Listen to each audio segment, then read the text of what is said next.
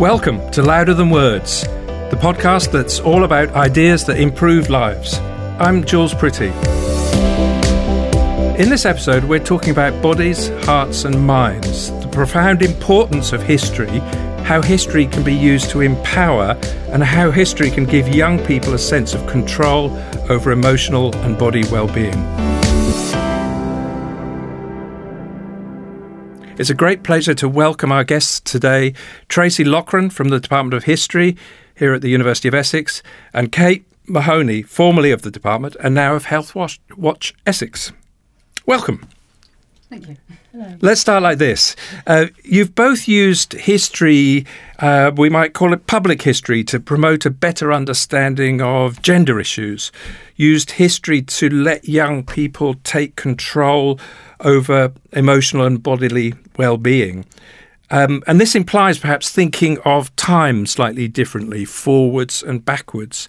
And the Japanese printmaker Hokusai began his wonderfully popular woodblock prints in his 70s and said of this awakening, None of my work before my 70th year is really worth counting.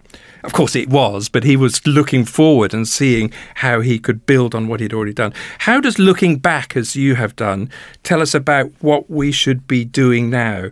So, in a sense, there's a kind of few headlines of what you might call, in shorthand, public history. Tracey. Okay, well, my view really is that the past offers us a lot of lessons about how things were once different and so they can be different again. Um, so, really thinking about the past is a way to empower us to act in the present and to change the future. Kate. I completely agree. And certainly in our own research, we've traced um, women's experiences of health across the course of their lives, which means that we come to understand how, say, an event that they experienced in their childhood might kind of then influence their kind of lives and their experiences into their old age. So certainly we've been looking kind of forward and back in that way over women's lifetimes to then think about how young people today can think about their lives in new and different ways. And, and you've both been helping young people take control of emotional well-being, amongst others, in developing a, um, a set of ideas and um, toolkits for schools, local groups, and organisations um, around the project called Bodies, Hearts, and Minds. So, tell us a bit about this and, and its impacts. Okay, well, this toolkit was co created by Kate and also by our former colleague, Dr. Daisy Payling, who was also based in the Department of History here. Um, and I also helped to develop it. It's a series of activities based on sources that we found in the course of our research. So it makes use of things like women's magazines, teen magazines, the oral history interviews that Kate mentioned we conducted. And it puts them alongside a set of questions and practical activities like creating a health and beauty time capsule with the aim of helping people to both understand a bit more about the past, but also to relate past experiences directly to their own presence. And this is past experiences within the life course, but more than that, you know, in the in the in the time before us, in what people would think of as history. I mean, history is not just the distant past, it's the immediate past for us as well, isn't it? No, that's true. And the toolkit really draws on sources from around the 1950s up to actually the 1990s which seems very recent to me, but it isn't. yeah, certainly that's been an interesting kind of in our focus on contemporary history, actually, then reaching out to people and talking about what we do, it's very interesting how people immediately jump on thinking that we might be working on something that isn't as contemporary as this. And I think it's been very rewarding for a lot of people to realise that their own lives are history, even though they are kind of incredibly contemporary. Mm. So, could you flesh this out with a with a little bit about how this is having an impact upon um, uh, students in schools, people in local groups and organisations? How is how is the the presentation of a range of sorts of information um, put in a way that can help people I guess, reflect in different ways, see the world in a different way, and maybe then the mirror shines back on what what kind of agency we have as individuals to do something about it. Well, the toolkit only formally launched in February 2022, but we did do a lot of work with um, youth organisations, school teachers, school children, guides, and so on in trialling those activities and really trying to make sure it was a collaborative enterprise as much as possible. And I do actually have a quotation from one of the Healthwatch Essex Young Mental Health Ambassadors, which I absolutely love. Um, she said, I loved this theme of empowerment. These interactive activities, discussions, and fun photos really enhanced the concepts of female identity in a very positive light. It really hit home for me with my personal mental health journey, and I believe if this was shown to me when I was younger, I think things would have turned out differently. And I don't think we could hope for anything more than that from the toolkit. Yeah, yes, exactly. So, in that direct sense, this this this bit of work around history has changed the way that people see the world now and then changed opportunities for the future as well. Is that is that what you're kind of seeing when it comes to Healthwatch Essex? Kate? Yeah, without a doubt. Um, so that quotation was actually from a young mental health ambassador based at Healthwatch Essex. So we sent the um, a, a, draft template of the toolkit to um, the ambassador network that they run, and um, asked for feedback in that way. Um, so certainly it was it was great to have that opportunity, even in the, the, the development stage, to kind of see that we were having that positive impact on young people's lives. Mm. Could you just go a little bit further then for individuals? This wasn't happening before. Then did this? Does this reflection on on kind of events in the past, presentation of how we are, how we look, um, thinking about events. I'm kind of guessing a little bit of the, sorts of things that you're asking people to do. Perhaps you just explain a little bit more and a bit more detail of what it is in this thing that you call the toolkit. Okay, I think um, it is new and unusual in the sense of using history to try to get young people to think differently about the present. Um, there are other toolkits, but they tend to be very based on the contemporary moment rather than using those historical sources. And people are often quite surprised that history can be used in this way and that it deals with things like bodies and emotions, um, you know, with different aspects of gender identity, for example. So the talk itself is divided into four sections um, on generational relationships, growing up, body image and self expression, and sex education. And let's see, I'll think about a typical activity in it in the growing up section is around um, periods and period poverty. And one of the things we do there is present some excerpts from oral history interviews we've conducted about uh, a woman who grew up, she was a teenager in the 1970s, talking about her own sense of real shame and fear of getting her period and people knowing about it. And we compare that with a system that was used in the 1920s, a silent purchase system, uh, where a particular sanitary towel brand published adverts where you could cut out this coupon and hand it over to the shopkeeper so that they wouldn't you wouldn't have to ask for sanitary products. And we put that alongside statistics from the present, like the fact that in 2017, 71% of young people were embarrassed to be buying menstrual products. So there's a real link. Even now. Yeah, yes, definitely. Yeah. Um, and we think by putting those things in a chain of events from the 1920s up to somebody in the 1970s, right up to today, they can see that there is this theme of shame and secrecy and stigma running through the past. And it actually forces, I think, young people to confront some of those attitudes in themselves. And certainly when we were running those activities, mainly with girl guide groups, but also um, at Colchester Academy, yeah. uh, we found those really productive and really fun discussions, actually. Oh. People be the girls would be quite silent to start with, and then as they warmed up and got to this theme of empowerment and made posters around period poverty to challenge stigma, uh, they got almost too lively sometimes. yeah. Well, I think this is very interesting because you, what you're describing, you're using history to inform about these long processes and the repetition of similar kind of um, processes and outcomes for individuals. But does it also help for for to to avoid the sort of direct confrontation with how things are today. You know where we find ourselves today. Sometimes is uncomfortable um, or, or threatened or uncertain because we we've come right into the immediate now. But if we're looking back a bit, does that mean that people find it slightly easier to talk about another time? And therefore there's a subtext which actually which is as you've described Tracey is actually we're talking about this thing now and its relevance now but we're talking about this in the 1970s or the 1920s or or whatever does that is that how it's working do you think um, yeah, I definitely think so. There was a sort of real benefit, particularly with the workshops that we did that Tracey was talking about, to start um, off the activities with that sense of distance. So we gave the girls that we were working with a series of historical sources, and they started to look at those and read those, including the silent coupon.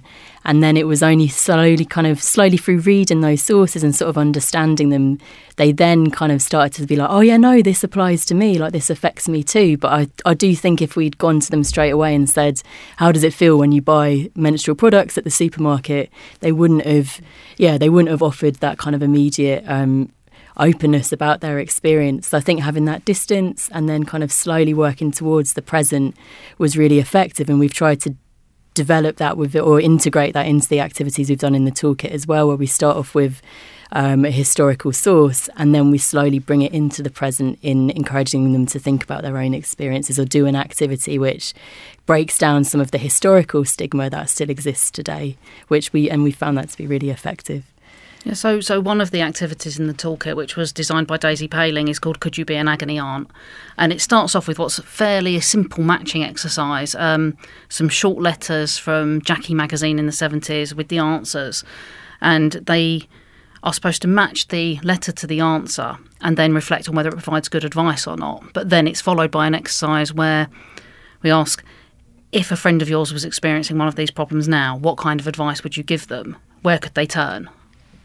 So, very gentle lead into thinking about the problems from their own perspective. Very interesting. So, it is kind of in that sense performative. You're asking people to uh, look at some information, and, and, you've set that up in a particular kind of way that reveals something about another time, which then has an immediate link to, to, to the current period that we find ourselves in.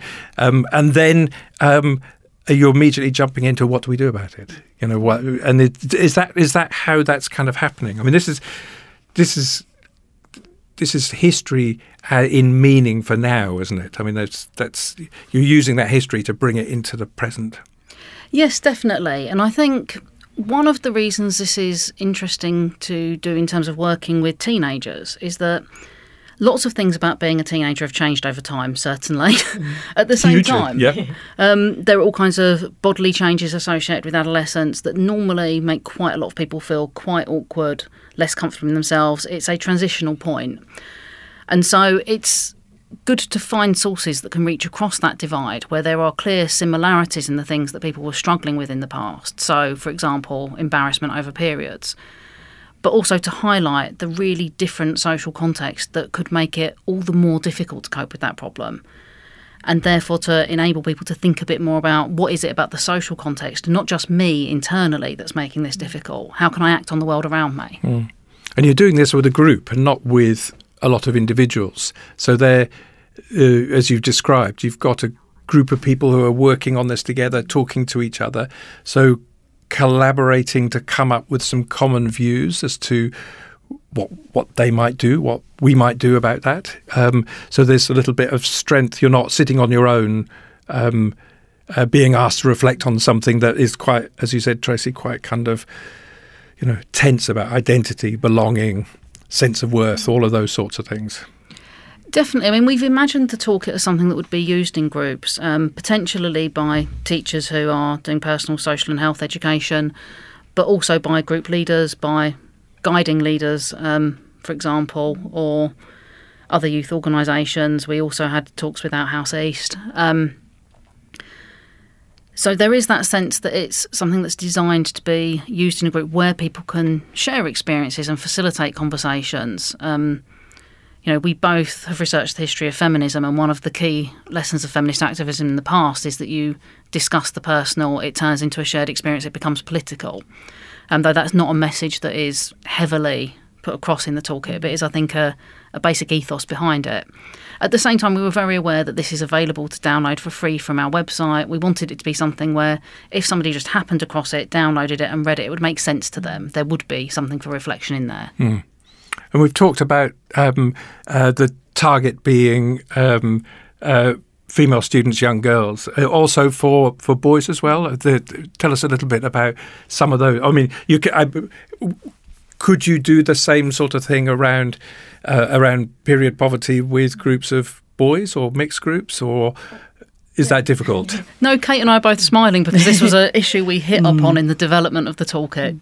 Um, yeah, certainly one of the key pieces of feedback that we gained when we um, went to the young mental health ambassadors at Healthwatch Essex was that some of the male um, reviewers felt like that the activity, activities in the toolkit didn't necessarily appeal to them.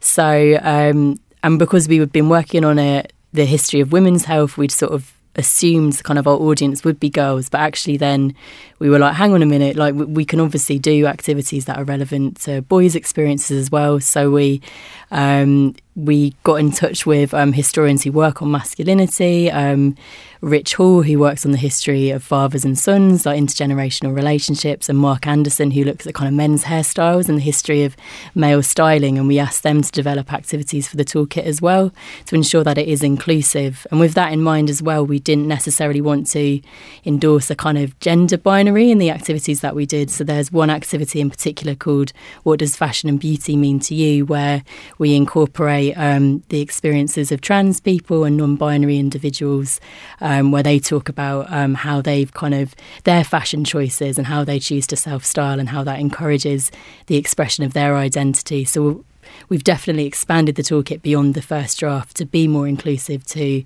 a range of different kind of gender identities. Fascinating, and and obviously you're you know if I could go back to that thing about speaking, speaking to individuals and and as it were our personal experiences in the world, but doing that in a in a collective context.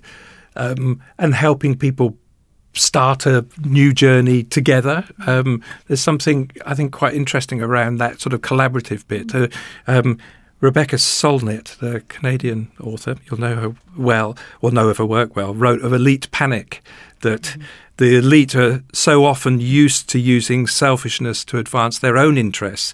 They can't understand when other people act together, help others, give gifts, and are not selfish. Mm. They expect a kind of world of selfishness. Um, but what you're describing here is, is, is, it strikes me a kind of really subtle way to help people understand where they are in the world, to deal with things like identity, belonging, relationships, which are really tricky stuff, but doing it in a collective way, not a selfish way. And I'm not saying that people would naturally be like that, but the expectation often from from a world defined by a certain economic view would almost expect people to be selfish in that sense. But you're trying to do something different here. Is that fair, or is it, or is it? Am I drawing too large a conclusion from from uh, something that opens up the windows to lots of people? No, I think um, I think that's really valid point. Certainly, when we were trialing the toolkit activities, we did a number of um, workshops, as Tracey said, with Girl Guide groups and school pupils. And one of the kind of main bits of feedback that we received was that it really brought them together as a group. And it made me realise that they might share their personal experiences amongst their friendship groups, but not necessarily as a class and they they said they the sort of the pupils that we worked with were like, oh, you know, we're um, it's really kind of galvanised us that we yeah we we've never had this chance to do that before, and certainly with the girl guides we worked with as well we used the um, workshops we did around the stigmatisation of menstruation to raise awareness about period poverty. And um, one of the guide groups actually then started a collection um, for their local women's refuge of menstrual products. And they, they still do that now, kind of three years later. So it's really brought them together to instigate a broader social change. But that desire to change society was influenced by them sharing their personal experiences with each other. And that's been really brilliant to kind of get that. Yeah, sort of fascinating. So, so um, some years ago, a 12 year old schoolgirl in Stockholm decided on a Friday to sit outside the House of Parliament. And then within a very short period, a million people were taking Fridays off school to um, to campaign around about climate crisis. I mean, that's a very fast and extraordinary expansion from an individual into into kind of collective change. But in, interested in how how you're using these perspectives on the past to get people to reflect now. You might not necessarily be encouraging them to take action, but then that provokes some sort of project that that that increases people's sense of agency. It's not just about the project itself; it's the mm-hmm. fact that actually we can do this. It's mm-hmm. kind of okay to do this. Oh, it's effective to do this. Something interesting kind of emerges. Yeah, and in the back of the toolkit, we've got a list of resources um, that users of the toolkit could take action with. We've got, um, you know, history days and months markers where they might want to organise something, as well as lots of links to practical organisations that deal with issues that are discussed in the toolkit. So we really have tried to provide a sense of how people might start thinking about these issues and then go and do something with it if they want to. Yeah, change the world a bit. Yeah. a little bit. Yes, exactly. Well, it, could we go up a, a, kind of level to open up a discussion a little bit on on your own kind of um, historical research? Um, Tracey, you've worked on war and women and families in the past, and we talked about uh, Kate about your research on on kind of feminist history. How have those kind of social changes since that war period in the middle part of the last century. I mean, salient issues for for the 2022 as well. We know um, women's understanding of body and emotional well-being, representations of health and his illness. These these have changed over time hugely, of course, as as many other things. But in focusing upon that, that tells us something new and significant about today. Well, the project that Kate and I worked on together with Daisy Payling was funded by the Wellcome Trust, and it was on women's emotional, psychological, and bodily health in Britain between 1960 and 1990. And the central purpose of that research project was to try to understand women's experiences of their bodies and health from a kind of ground up perspective. So, often when the history of women is written um, a history of women's health is written, it's very top down. It's what doctors thought. It's government reports. We wanted to find out what women themselves thought about their bodies and how they experienced them, and how that had changed over this period of massive social change. You know, um, 1961, the oral contraceptive pill is introduced in Britain. Uh, it becomes available free to all on the NHS from 1974. I feel like I should have these dates down. Um, you know, then you see a drop in the birth rate, you see a rise in the divorce rate. Um, at the same time, kind of lifestyle illnesses are becoming more prevalent. There are so many things that change about health and well-being in that time, and there's not really a history that talks about it from the perspective of women themselves, and particularly not one that brings together, you know, gay women, straight women, black women, white women, um, women of different socioeconomic classes. So, what we've really been trying to do is find out what it was like to live at the centre of that history. Mm. What was it like? we can't, we can't, we, we, can't simplify it in that way. But, but, but pick on a kind of a couple of changes. I mean, kind of mental health would be one thing that comes to mind. Maybe another would be, as you mentioned earlier, um, uh, more than just fashion, but the way that we use ourselves to, the way that we need to present ourselves, whether it's in the work or or leisure context, or whether it's in the home. There, there, there are huge changes in in possibility and agency. I mean, would you say that that those opportunities have increased for women over that period? They've definitely changed, but have they have those opportunities given more choice, more opportunity? Um, they might have brought problems with that alongside that. Oh, see, I think because we, we interviewed eventually between us 91 women for this project. Um, and so I'm just getting all of these voices of different women in my head. And I think they were all... saying yes, no, yeah. no, yes. Mm. Yeah, yeah, I mean, we mm. had one interviewee who was absolutely adamant that she was born working class, her mother was born working class. And although she was, you know, technically of this generation that had access to free education, actually her real opportunities in life were no different. Um, equally, though, we had quite a few interviewees who were really grateful for, you know, being part of the baby boomer generation as they saw it. They they often mentioned the NHS as something to be grateful. They often mentioned education. We ended up by accident talking to quite a few University of Essex graduates who often mentioned this university, which was great. Um, so, in terms of those big changes that we think of immediately when we think about that historical period, there's definitely mixed opinions. Mm. One of the things that was quite interesting, though, is that we were conducting interviews when the Me Too movement was at its height.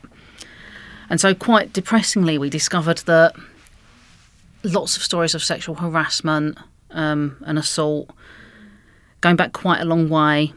And often women would reflect on these experiences and say, oh, you know, people make too much fuss about it nowadays which I found quite depressing.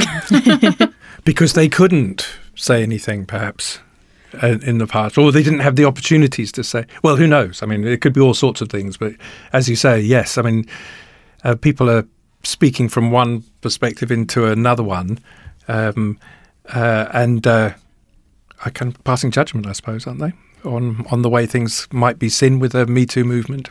Yeah, well, I think it certainly reveals how complex people's attitudes can be. In that, on the one hand, these women who made these comments tended to be very clear that things had changed and that was for the better. You know, in a couple of cases, they would make references to their granddaughters not having to put up with that kind of thing. At the same time, when they were describing their own experiences, they would really say things like, "Oh, you have to understand, it was just very different then."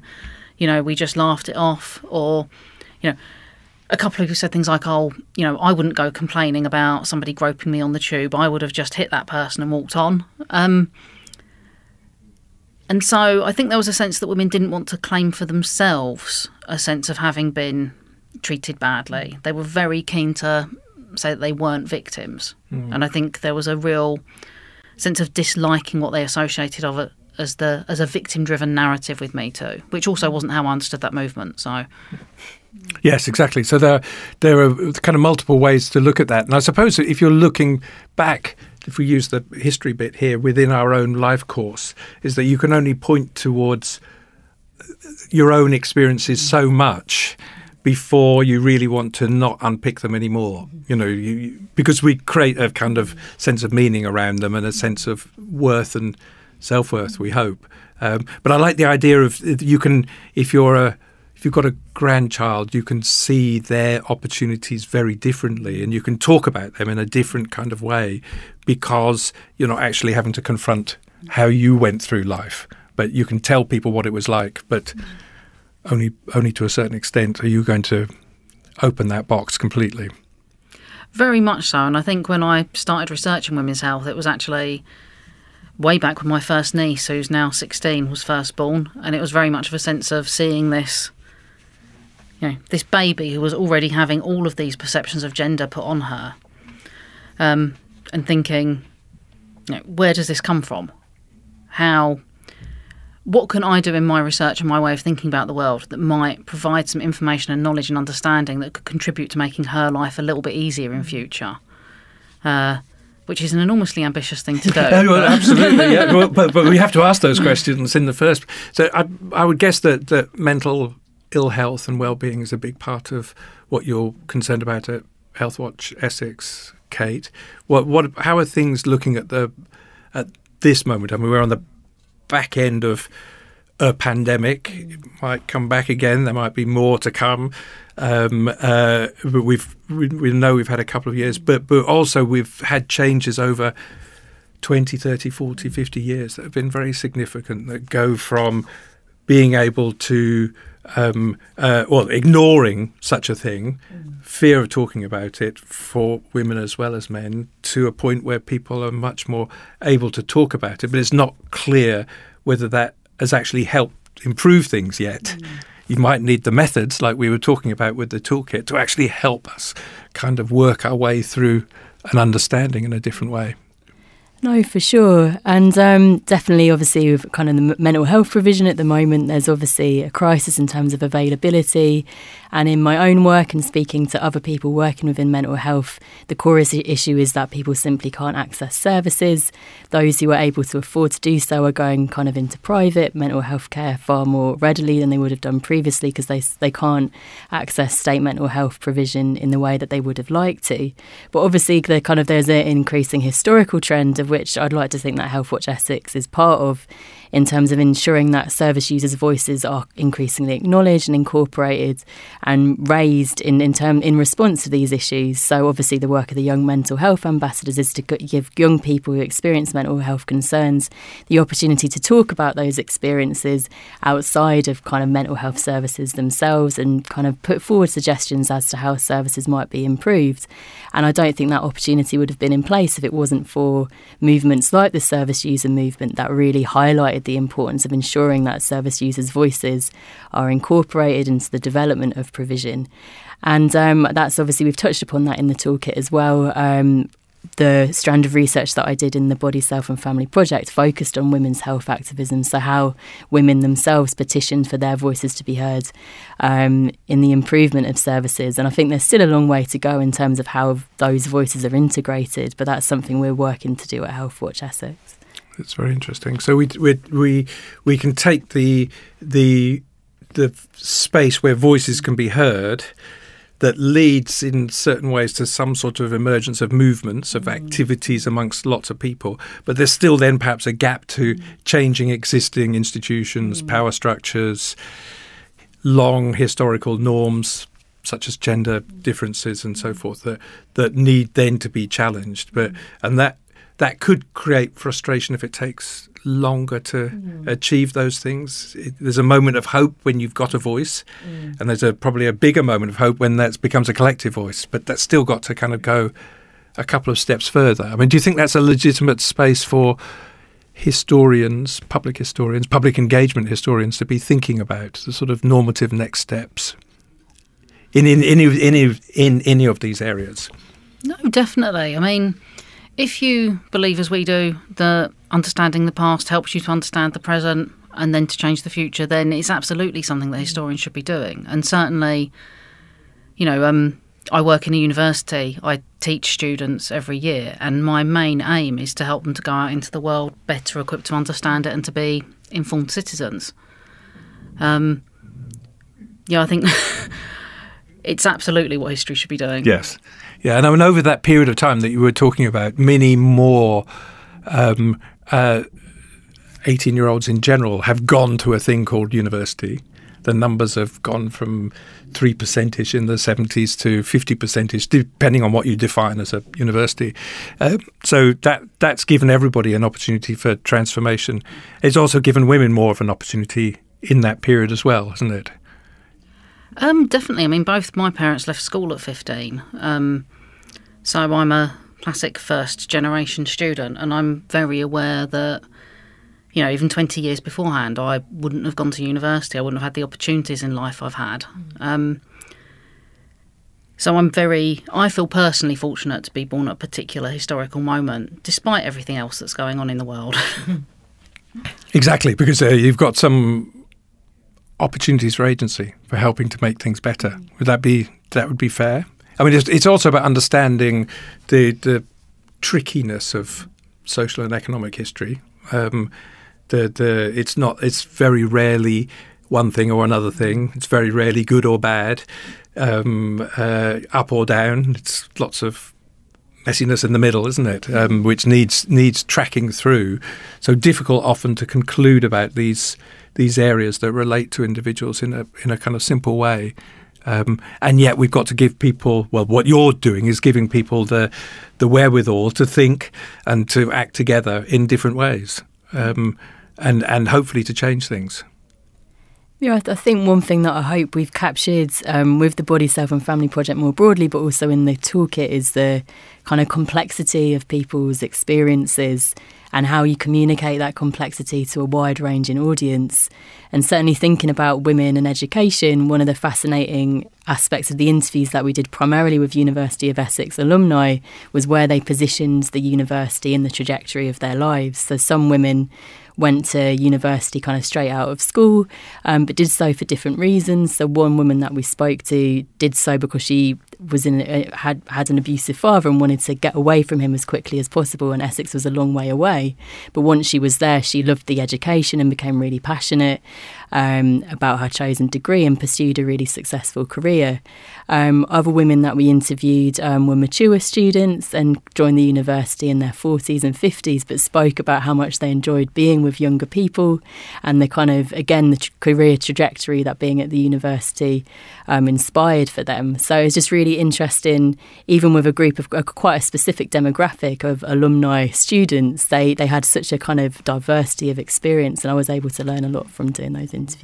And actually, I'd say one big lesson about women's lives in this period is that one of the things that's talked about now very often is um, the idea that people don't have a career for life, but they will switch and do multiple mm. things. And actually, pretty much all of the women we spoke to did that. Um, they did the switching. They, yeah, yeah, yeah, yeah. and it was exactly. sometimes yeah. it was imposed by the fact that they'd had children and they'd gone back and gone a different you know, career after bringing the children up.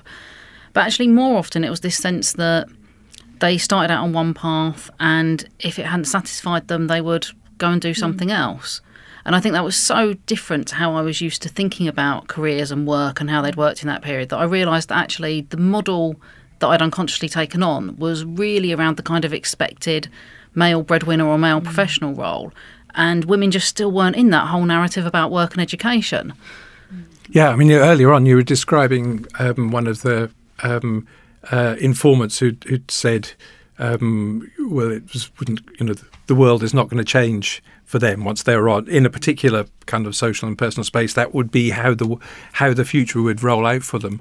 And now we find ourselves in the situation where people could do one thing for five years, switch, do something different, do something different as well, um, and at the same time um, have the potential for the the um, uh, the workspace, if we can call it that, to carry on for a long time. In other words, retirement comes later, um, but but um, it it maybe it it doesn't ever come if you find a way of taking control over over your life. I mean, if you, in other words, if you're learning these methods, such as through the toolkit early on, reflecting upon um, information from the past, um, picking up stories, and then creating a new story, that perhaps that then becomes a transferable skill if we could resolve it in a rather instrumental way. But it's something once you've learned how to do it once, you could sit down at 35 or 45 or 55 and say, all right, and fancy a change, or I'm fed up with this, or or I need to get out of this, as you were describing with the informant you just mentioned who needed to get away from home.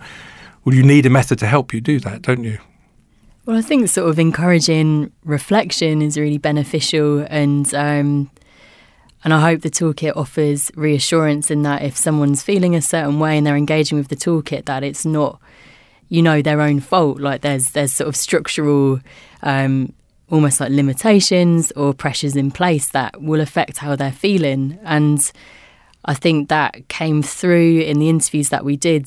In that sort of yeah, no no one had a linear trajectory over the course of their life, but I, there no no one obviously expressed remorse about that. I think it was kind of almost celebrated that you know life is obviously not clear cut, and I hope that the toolkit goes some way to, um, I guess, encouraging people to feel that it's okay to feel uncertain, that that uncertainty comes from external forces, and that you're allowed to kind of chop and change and make you know different decisions. Those decisions might not work out, but then you'll you'll find something else to do and I think people who engage with our interviews as well, once they're archived at the British Library, will hopefully be able to see that and feel that at the same time. Fascinating. I think that's very wise. I mean, give, just giving people the space to be who they are. Mm. Um, uh, to to shrug off the social pressures and norms in a particular kind of way, and then just leave open spaces for for taking things in the direction you feel you want to. But you're probably going to need some support to do that yes, as yeah. you kind of eh, help to move into that space. So, do you think that let's kind of bring this um, uh, together then with a kind of final con- few concluding thoughts about uh, about how you describe this public engagement, use of history, engagement in particular young people, as you were describing here um, uh, in the in the project with these methods and tools.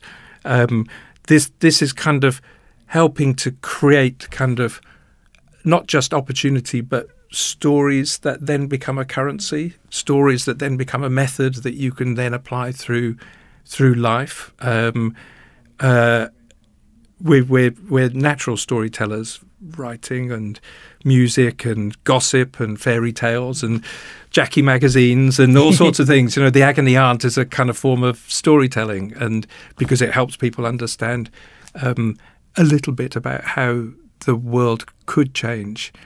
So quite interesting to see your final reflections on how you'd like things to happen now as a result of this, and not just the creation of this this kind of one set of really fascinating methods in the toolkit, but how public engagement around history could be used in ways to really kind of, you know, open up opportunities. The the pandemic and much more have um, have been deeply troubling and worrying and horrible, but and yet have opened up some kind of spaces for people, haven't they? Well, what we've tried to do in our historical research is to show the women that we've worked with that their voices have value and that their voices uh, are important parts of history. By bringing more groups into the, the kind of the historical picture, that changes our overall sense of what history is, and it changes the sense of people who are reading and engaging with history or taking part in public engagement activities of where they might fit in and what value might be accorded to them. I think one of the things that we've seen so much, particularly over the past few years, is the importance of representation. You know, seeing people like you out there. And the research we've done is one small way of doing that. And as we've been talking to people in the activities we've run, um, it's bringing more people into that conversation. And when you've got ambassadors, when you've given people specific mm. roles for that representation, presumably they then become leaders within their own communities and maybe mm. wider than that. Yeah, with, without a doubt. Um, especially with the the young the young mental health ambassadors, I think it's so rare sometimes that you get a group of young people together who are happy to share their experiences of mental health, both to their peers the same age, but to adults and kind of. Um, I guess, service providers as well. So I think providing that space gives them the confidence that their experiences are valid and they're important and benefit others. And um, and I think that happens across a range of experiences. So, Healthwatch Essex are also setting up a trauma ambassador group for individuals who've experienced trauma, and how in sharing those experiences, that can also enhance service um, services to support them. So, I think there's yeah real value in allowing people to not only share their experiences but also see the importance that that sharing has in terms of instigating change. Fascinating. Well, thank you very much indeed. So, Tracey Loughran, Kate Mahoney, thank you very much indeed. Uh, we've been hearing about bodies, hearts, and minds. There's the blog to accompany this podcast. Um, uh, the toolkit is is uh, called "Using the Past to Empower the Future," um, helping young people think differently about emotional and bodily well-being. Um, uh, and we've been hearing about the practical um, relevance of public engagement and public history uh, within this area. So thank you both very much indeed. Thank, thank you. you. that was Louder Than Words. If you enjoyed this episode, please subscribe to the podcast. Have a look at the website for more information and do rate the pod if you can.